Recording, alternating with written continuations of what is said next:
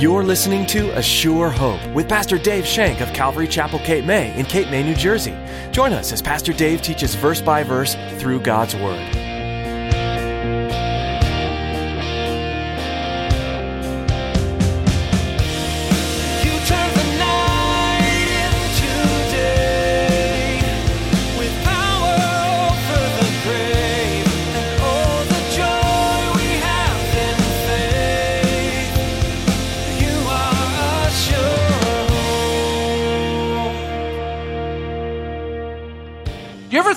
Your mortality?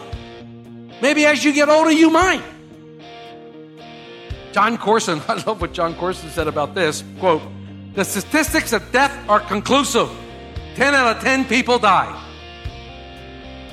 Yet most people refuse to spend any significant time contemplating the fact that they are dying. We must consider what happens after our physical we must consider where we will spend eternity. The unknown of death is scary, but you don't have to be afraid. Today, Pastor Dave implores you to consider what will happen after you die. You're a spiritual being and have a spiritual life that will continue after death. The question is, where will you spend eternity? In God's presence or separated from Him? And here's Pastor Dave in the book of Acts, chapter 24, as he continues his message, The Thief of Souls.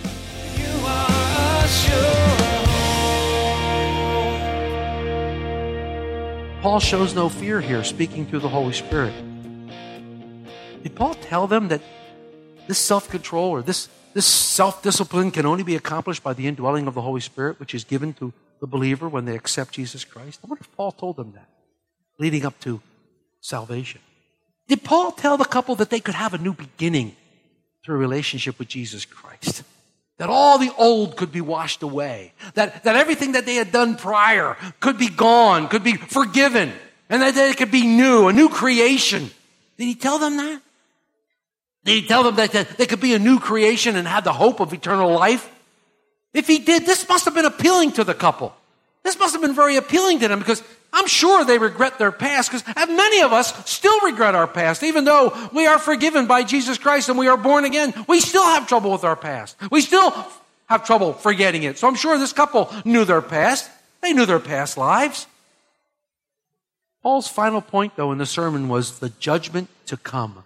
The judgment to come. You know, I think when we're giving the gospel message, I think we leave this part out a lot. I think we fail to mention the judgment to come. In other words, what happens tomorrow? What happens when we die?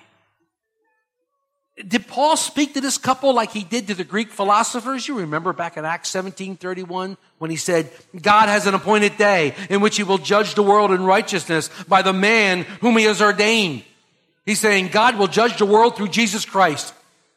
You see, when you get right down to where the rubber meets the road, Jesus is either your savior or your judge.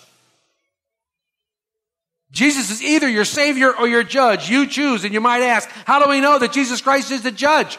Well, Paul continued in Acts 17:31 when he said, He, God, has given assurance of this to all by raising him, Jesus, from the dead. This assurance comes from God Himself through His Word.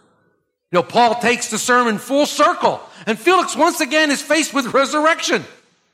Faced once again with resurrection, is his own mortality. His own mortality. Do you ever think about your mortality? Maybe as you get older, you might. Jon Courson, I love what Jon Courson said about this. Quote, the statistics of death are conclusive. 10 out of 10 people die. Yet most people refuse to spend any significant time contemplating the fact that they are dying. We must consider what happens after our physical death. We must consider where we will spend eternity. We are all spiritual beings. We talked about that two weeks ago, and we will all be spending eternity somewhere. So Paul reasoned with Felix and Drusilla about righteousness, doing what was right in God's eyes, confessing and repenting their sin. He reasoned with them about self control, allowing the Holy Spirit to guide you into a self discipline and a blessing. And he reasoned to the couple about judgment to come, reminding them that judgment is near for all of us and we should all consider the reality of eternity. and where we will spend it. Unfortunately, it stopped there. Unfortunately, Felix, the true procrastinator, the true one to put off today what I can do tomorrow, says this in chapter, 20, in chapter 24, verse 25b. Felix was afraid and answered, Go away for now. When I have a convenient time, I will call you. Let's look at first. It says Felix was afraid. There are translations that said he trembled, which is probably more the truth. He was afraid and he trembled. But he once again puts off making a decision. He puts off making a decision. He defers his decision until another time, a time that he thinks is more convenient.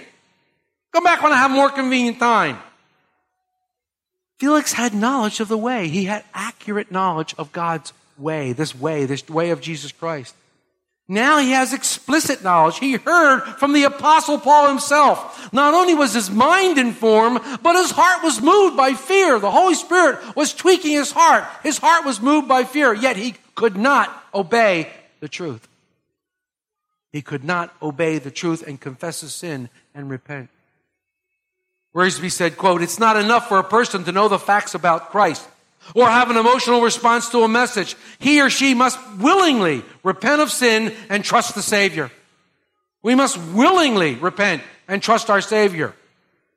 Jesus, when railing against the Jews in John 5, speaks about the witness of the Father who had sent him and says this in verses 37 through 40.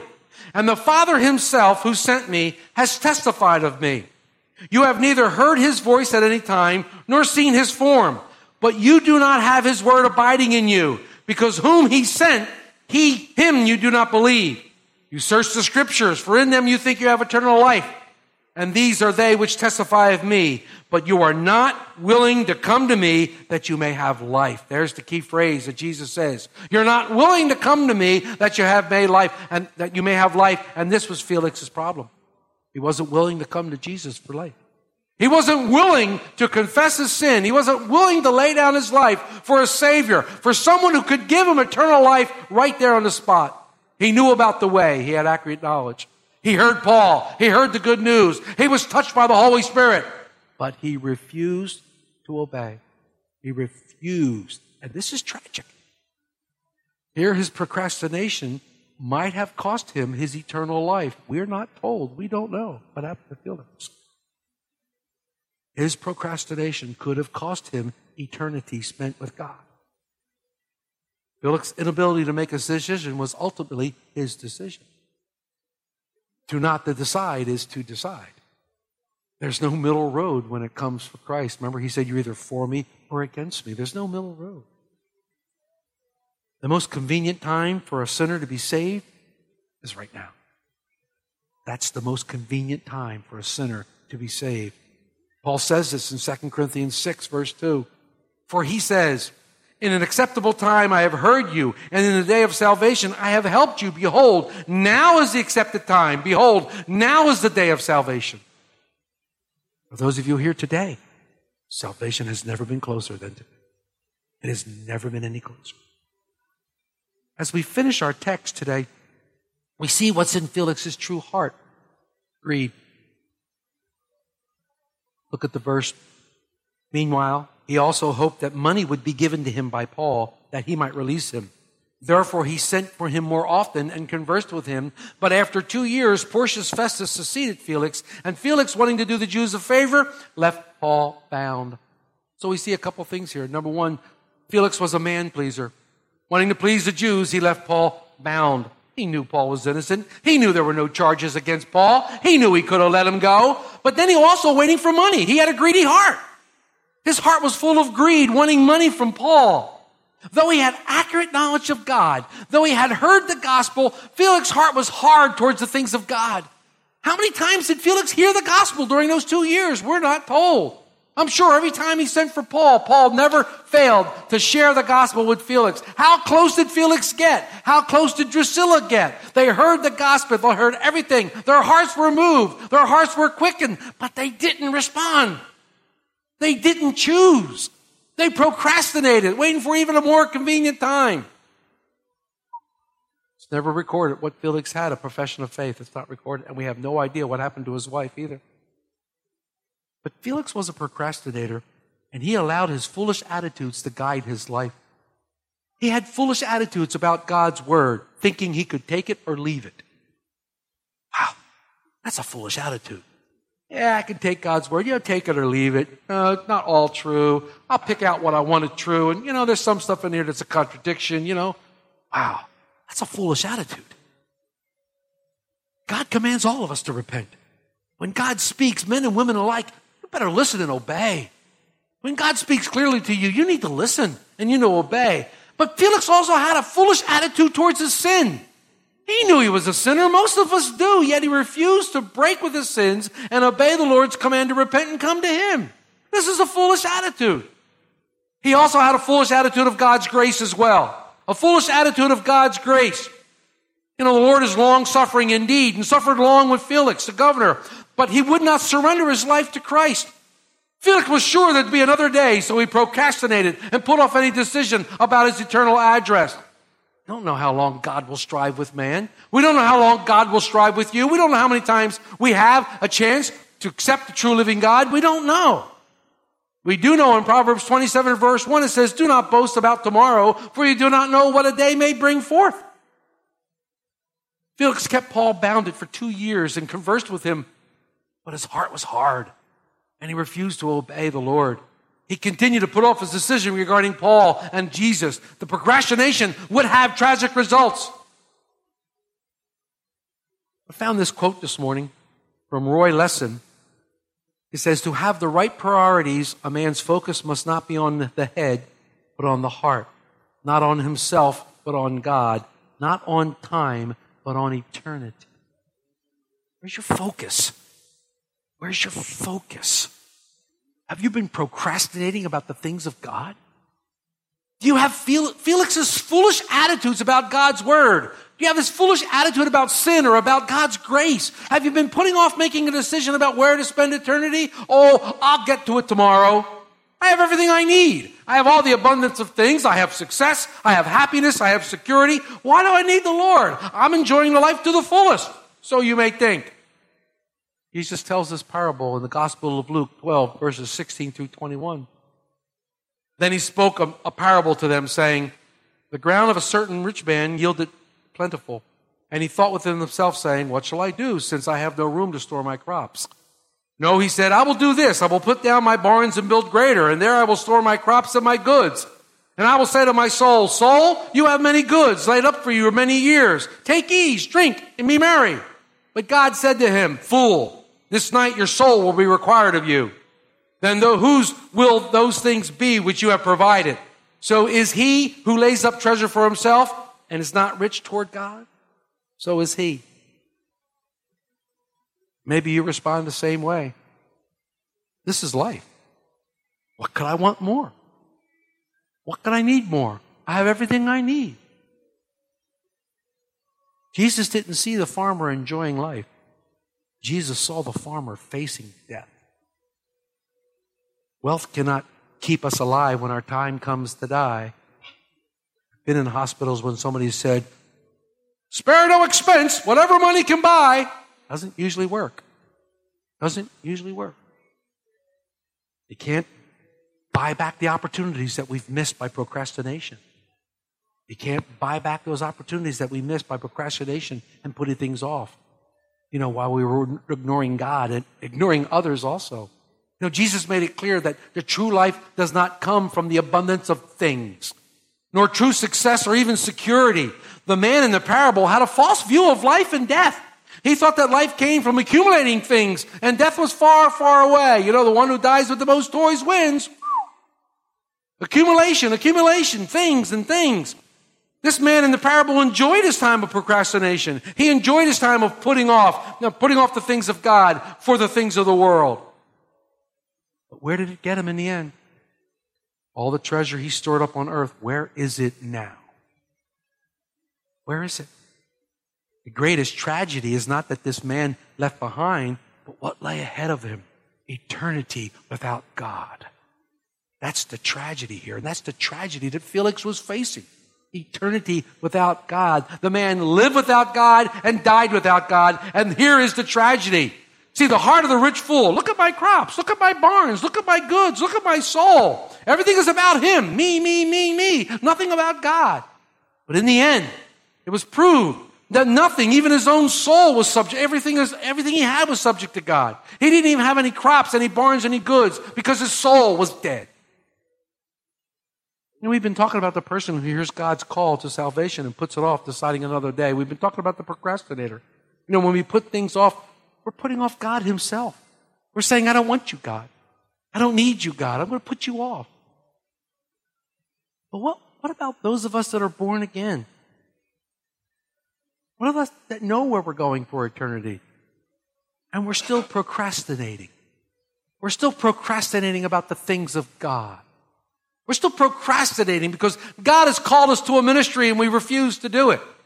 God has told us to go share the gospel with this person right here and we've refused. Well, I know it'll wait another day. Well, let me tell you a story about that. A story that happened to me when I was young in my Christianity.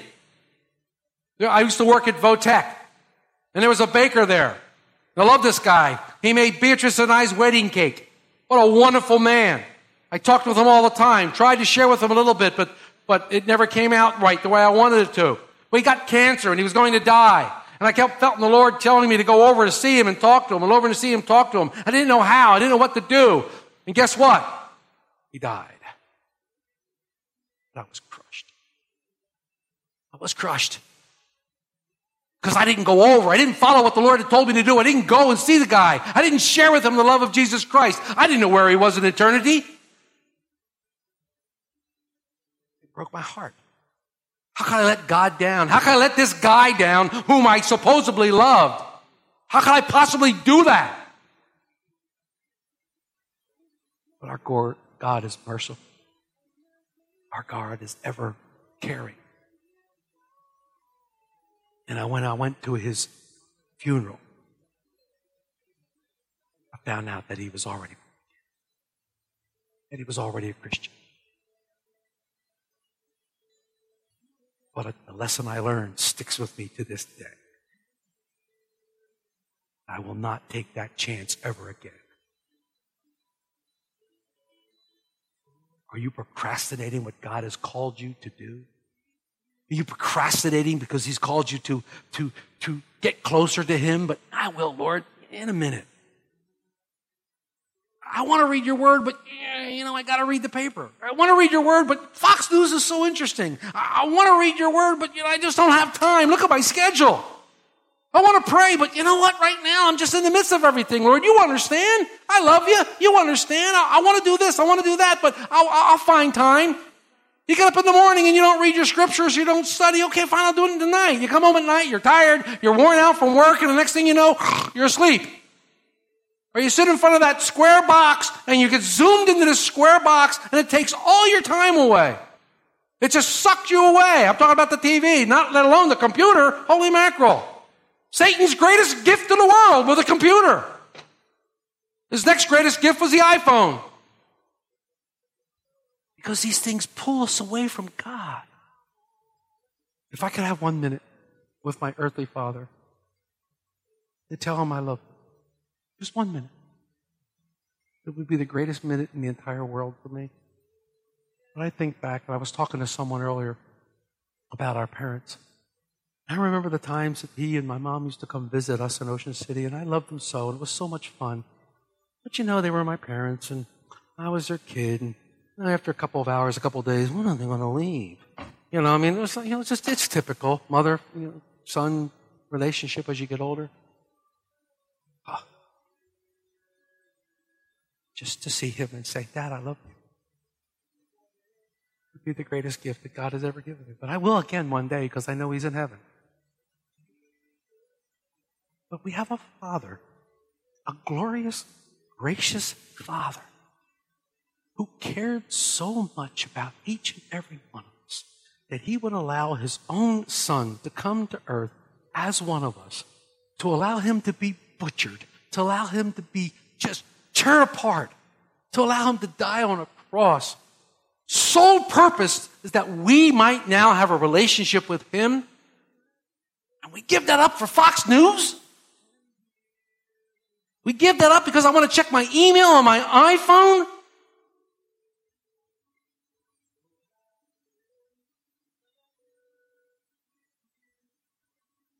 And I think of his heart that breaks when he wants to say, Hi, Dave, you doing? And I think of his heart when he wants to say, Dave, how you doing today? I just want to spend some time with you. And I think of my dad, my mom. They just want to spend some time with you. When I think of our sons, we just want to spend time with them. And I think of the hurt I cause them. Well, you know, I'm busy. Okay. We sang this morning. That love continues to come towards me. He never stops loving me. He never stops caring for me. He never stops sending His grace, His mercy my way. It's amazing. I'll get to it tomorrow, Lord. I'll, get to it tomorrow. Let me leave you with this poem. He was all to be, he was going to be all that a mortal man should be tomorrow. No one would be better than he tomorrow.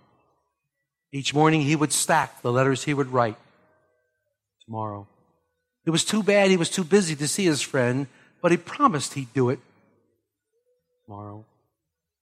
The greatest of workers this man would have been tomorrow. The world would have known him had he ever seen tomorrow. But the fact is, he died and faded from view. And all that was left when living was through was a mountain of things he intended to do tomorrow. Is God speaking to us today? Is God speaking to your heart today? We must not put off our obedience to Him. We must not put off our obedience to Him for another time, for we don't know if or when that time will ever come. There are no assurances of tomorrow, there's only an assurance of death. There's only an assurance of a small time in this earth, a blip of vapor. It's always the right time to do the right thing. If it's salvation, today's the day of salvation. Today is the day of salvation. Act now before tomorrow comes. Don't put it off any longer. God is speaking to you about other things, calling you in the ministry, wanting you to witness to your neighbor, wanting you to witness to your spouse or whatever. If God is calling you to certain things, we must respond to God's word as soon as it comes to us individually. Do not procrastinate. Do not put it off one more second, for tomorrow may never come. His love is perfect towards us. We sing His love never fails. We're so happy for that. Let's live for Him today, this hour. Let's live for Him and not put off till tomorrow what we can do now for Him today. Amen. You are Although our time is coming to a close for the day, you don't have to stop studying God's Word. We encourage all our listeners to spend time daily in the Bible, learning from the timeless text that your Creator has given you. If you'd like to listen to more of Pastor Dave's teachings from this series in Acts or explore messages from other books of the Bible, you can do so by visiting ASureHoperadio.com. You can also subscribe to our podcast on iTunes to have updated messages sent right to your computer or phone. If you'd like a CD copy of today's message, we'd be happy to send you one. Just give us a call at 609 884 5821. That's 609 884 5821. We're so blessed to be able to share God's Word with you with each new edition of A Sure Hope, but we want to encourage you to find a local church to attend regularly as well. Being a part of the body of Christ gives you a place to learn and grow with other imperfect people while providing an outlet for your unique, God given gifts. If you're in the Cape May area, we'd love to have you come by Calvary Chapel, Cape May. We meet each Sunday at 10 a.m. for worship and Bible study, and childcare is available. We're excited to have you join us. For more information and to get directions, visit ASureHoperadio.com. That brings us to the end of our program for today. Thanks for tuning in to Pastor Dave's study in the book of Acts today, and we hope you'll join us again right here on A Sure Hope.